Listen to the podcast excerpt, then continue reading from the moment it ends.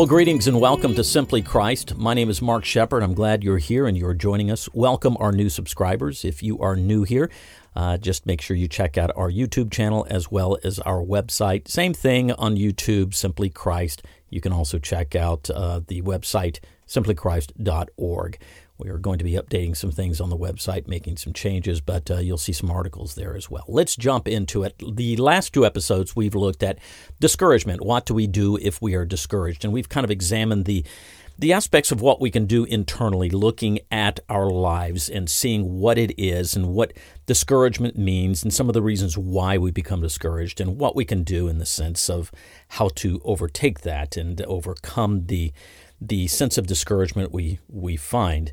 Uh, go back and check out those. I don't want to go uh, too much into those, but I'll let you look and listen, rather listen to those in um, the past podcast. Today, though, what I want to do is I want to give you some specific things, and I I guess you would call these tasks or certain things you can do to help overcome discouragement. But this is more than just about overcoming discouragement. This is sort of really the track that we ought to run when it comes to living the spiritual life. And that really, I think, is a very important element in what these podcasts and our videos are all about. I say that because in what we do in on this channel is if you're new to the channel what we try to do is we look at what the spiritual teachings of Jesus Christ are. What is the spiritual way that we've been called to live? It's very discouraging at times and I'm going to be very frank okay? I'm very open but I, I, I don't want to I don't want to you know belay the point and keep pushing it too much and just you know get too much into the weeds. But I find it discouraging at times that so many Christians who read the scriptures, and I'm talking a very large majority, who read the scriptures, but they do not see what the message is of the scripture. I find that all the time in some of my discussions on Twitter is this idea that, you know, we've been given this big book that drops from the sky. And uh, many Christians believe that, that Jesus left, he went back to heaven, and then this big book from heaven fell. Okay, it didn't fall from heaven, but basically we had to hurry up and get this book because if we don't have this book, we don't know what to do, and we will not know what to do about being a Christian.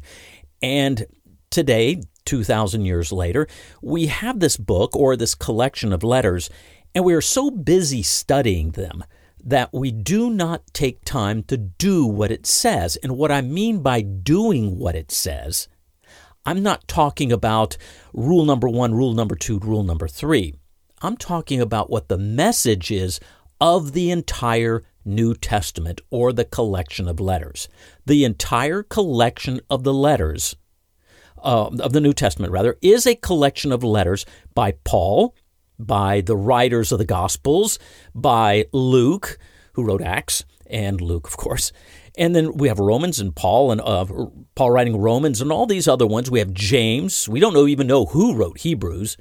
And we have John. We have um, all these different ones. Peter. We have all these writers in here that wrote specific letters.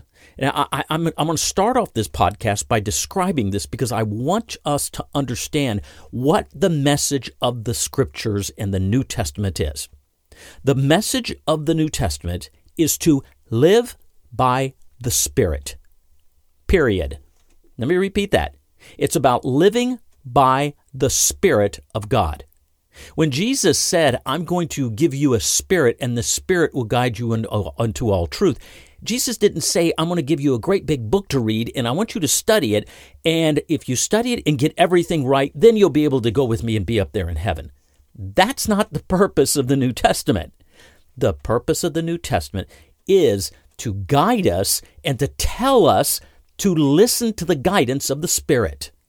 Paul wrote those letters. All of them wrote those letters for encouragement and even just to combat problems that the church was facing. I do not want to get into a discussion of what the New Testament is and how it came about. That's for another topic that we're doing. And I've been working on this one for quite some time because I don't want people to misunderstand some things. Because typically what you find is you find extremism.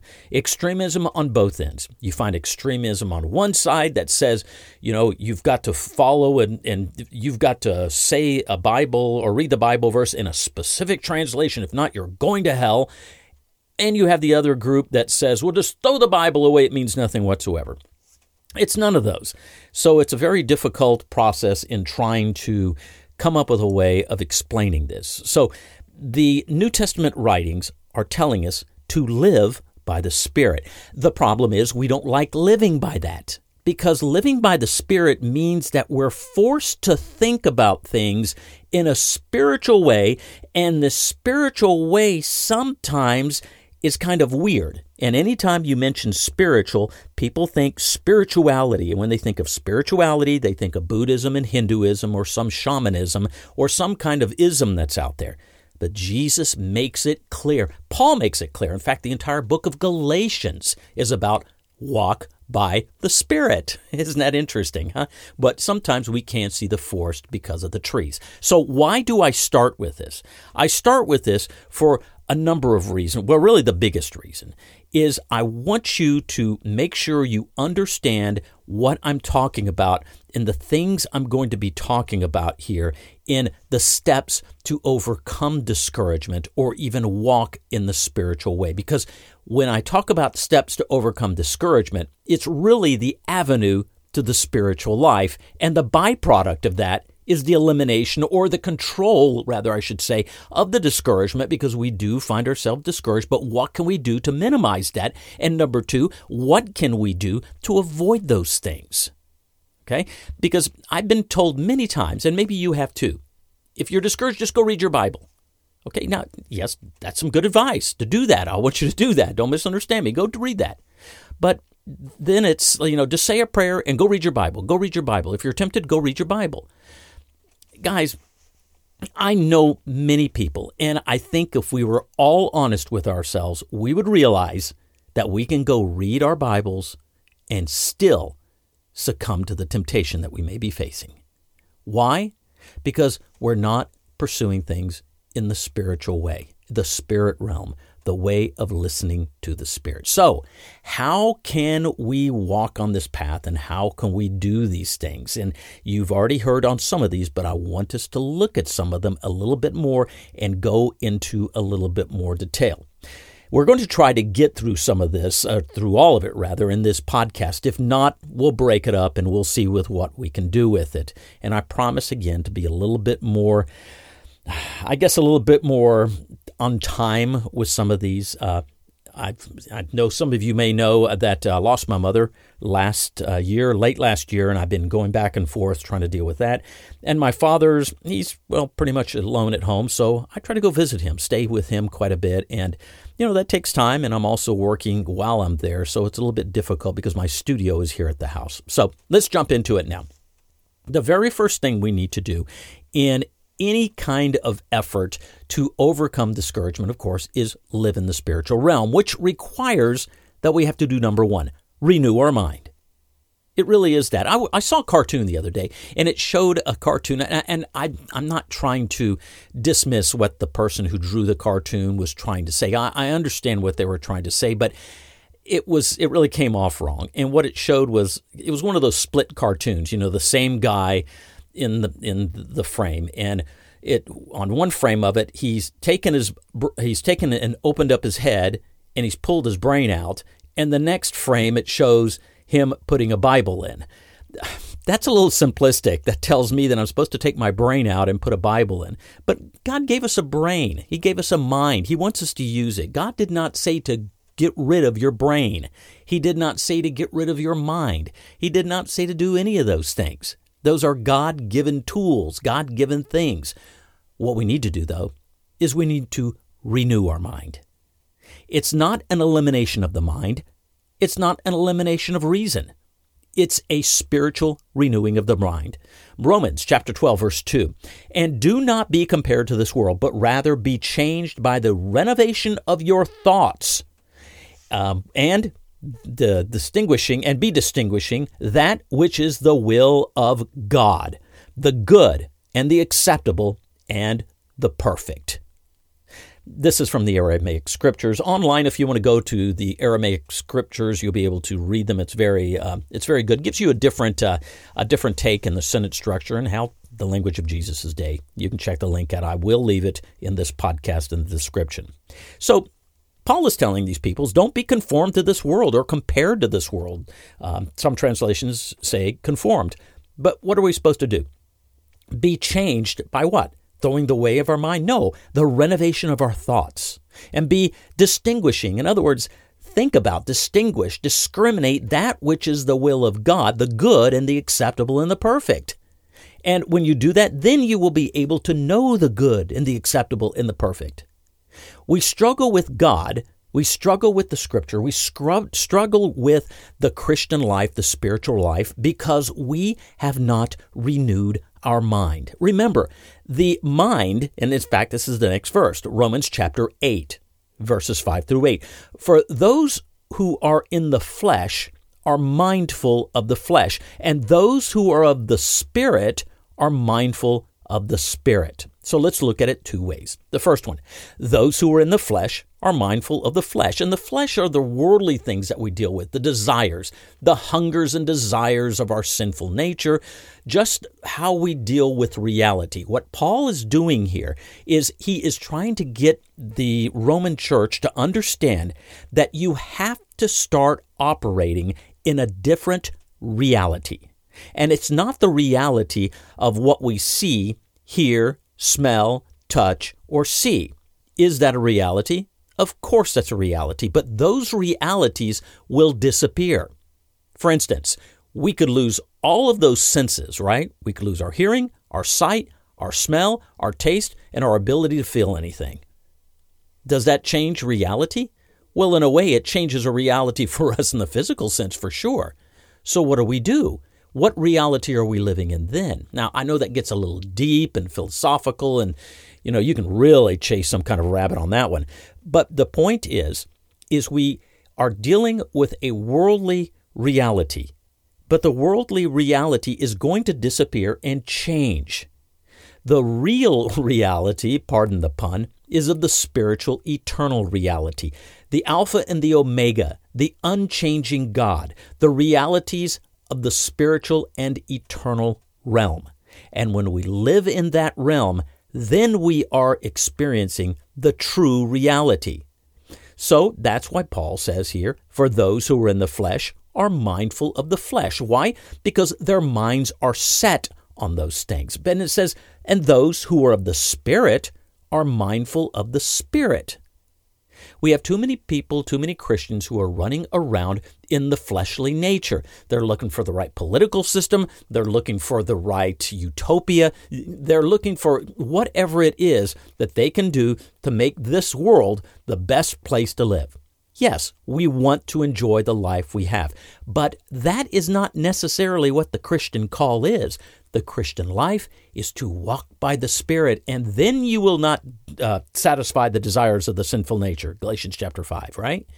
So, back to Romans chapter 8 for those who are in the flesh are mindful of the flesh, and those who are of the Spirit are mindful of the Spirit. See, the person spiritual listening to the spiritual ways.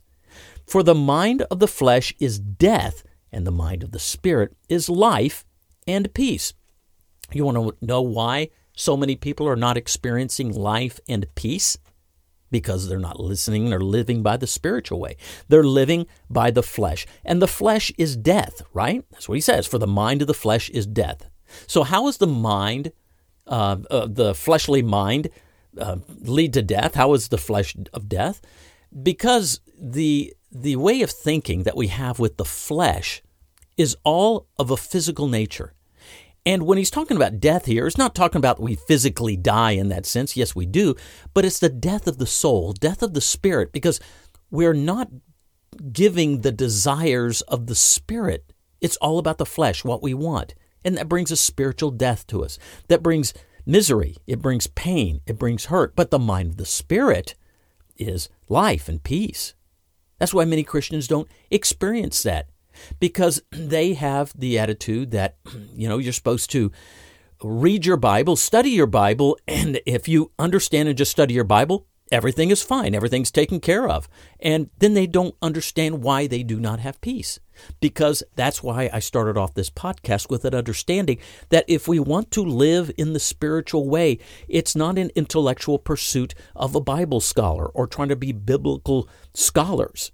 It is about being filled with the Spirit of God.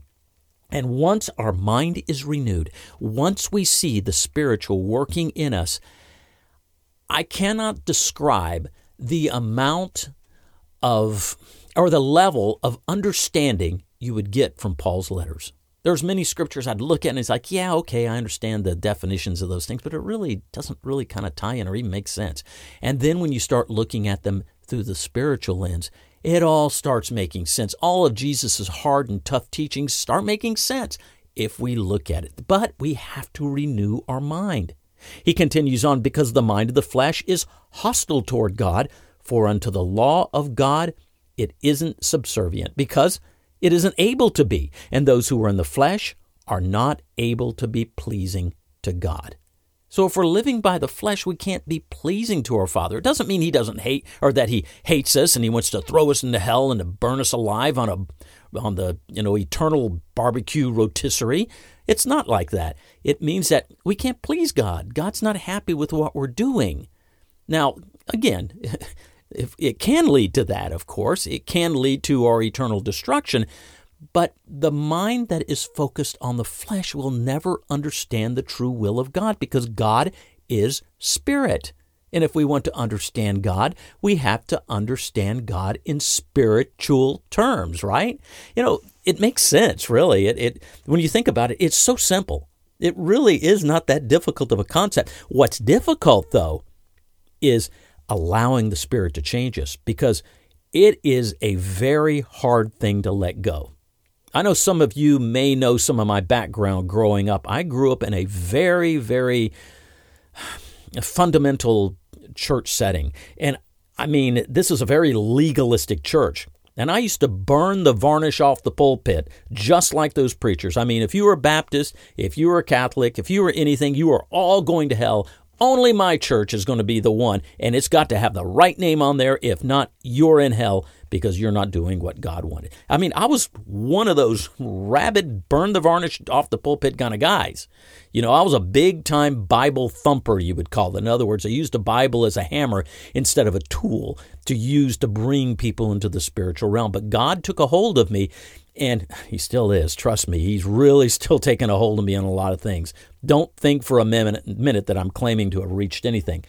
But what He's doing is He's working on the renewing of my mind. And we're going to visit this and we're going to discuss this a little bit more at a later time and in a little bit more depth because I can promise you right now we are not going to get to the list of everything that's on my list of uh, for this podcast on what we can do to overcome discouragement. One of the things we can do though is renew well the most important thing we can do is to renew our mind because a, an unrenewed mind is not going to be able to process the things that are necessary for the spiritual life because we're going to interpret them based on our our physical our fleshly experiences remember we live in two worlds we live either in a fleshly world and what I mean by flesh, I'm not just talking about the things we can touch and see. I'm talking about the ideas, meaning that if somebody does something wrong to us, we're supposed to retaliate this way back to them. If this makes us, if this happens, this makes us angry, and we need to take care of that issue right then and there and solve it right then and there in a worldly way of doing things. That is the fleshly mind. Whenever I am dealing with something that I don't agree with, well, then I need to combat that person, maybe call them a name or get upset with them and tell them they're not a Christ, true Christian. Those are fleshly ways of doing things.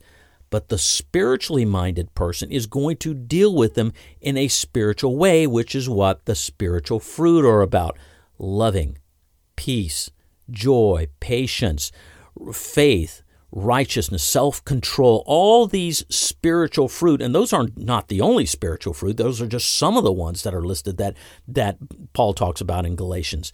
But the other realm is that spiritual realm that I've just described. So we can live in one of two worlds, and just because we read and study our Bible does not mean we're living in the spiritual realm. Many people have studied their scriptures and know their Bible inside and out but they're some of the most unspiritual people you could meet. And I find that rather strange because that's the entire message of not only not only the entire message of the New Testament, but it's exactly what Jesus dealt with with the Pharisees, the teachers of the law, the Sadducees, the, the scribes.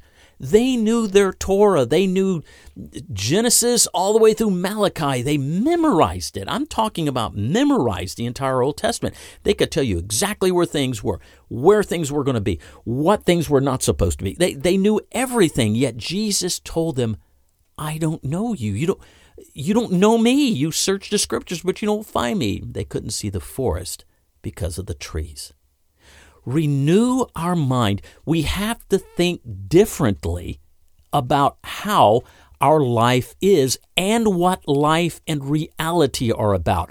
How does that work in discouragement?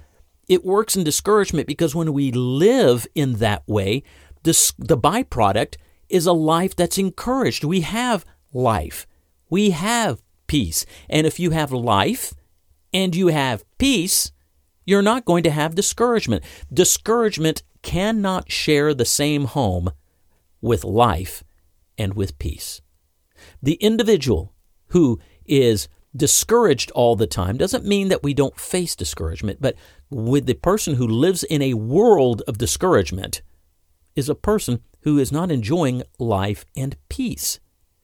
Our mind is then of the flesh. We tend to think of flesh as just the, you know, the bad, evil, naughty sins. But that's not what the mind of flesh is. The mind of flesh is the one that interprets things in a worldly way, worldly wisdom. Oh, there's so much I want to talk about that. We even talk about that, that where Paul says, you know, a worldly wisdom, but we're supposed to live by the Spirit. Oh, there's, there's so much we can talk about. But what I want us to do today is I want us to understand that we have to renew our mind. That's the first, very first thing we do. Because we can do the rest of all these. We can we can spend time with God, we can listen to the Spirit, we can do all these things. We can study our Bibles, we can memorize Bibles, we can go to Bible bowls, we can stay up all night meditating on scriptures, we can do all these things, but if we do not have a renewed mind, if our mind is not set and is not structured in a way that's going to allow the Spirit to work on us, then there is no way we are going to be able to combat discouragement. Yes, we can read scriptures, we can do those, and I want us to do that. But I want us to remember this. We have to renew our mind. We have to look at the world in a totally different way. And when we look at this world in a totally different way, what we start finding out is life starts making sense. Until next time, we'll cover the next them on the next podcast. We'll get to them, I promise you. Until then, God bless.